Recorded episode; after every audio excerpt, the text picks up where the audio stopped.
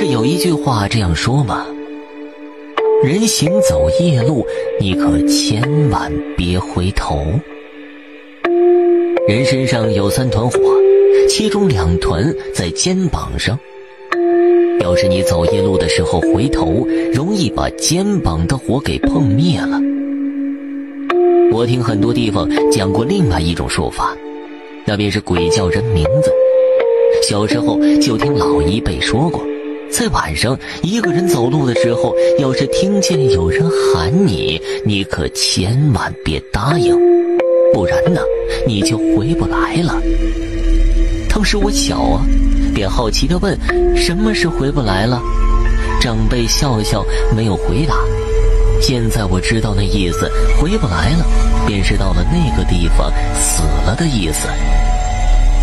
鬼叫人这个故事发生在我们隔壁村。以前是一个小镇，听奶奶说，以前那里繁荣过，但是在民国时期的时候发生了一场地震，其实也不是什么地震，奶奶说那是走山。走山的意思就是看起来很远的山自己挪动了，压了过来。那次走山，就活了两个人，其余的都压在了山下了。直到现在，还有人走夜路的时候，听见了山下传来哭喊声。奶奶说呀，她年轻的时候就亲耳听到过一次。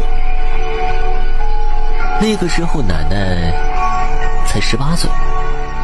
我们这里有个习俗，大年三十的时候，就会把祖先接到家里来，也就是死了的人。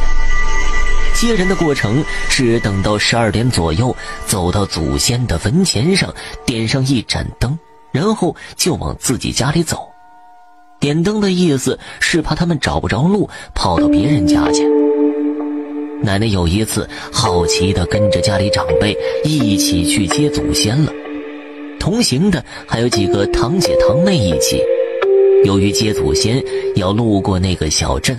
所以大家心里难免有些惊慌，不过好在人多，所以并不是很害怕。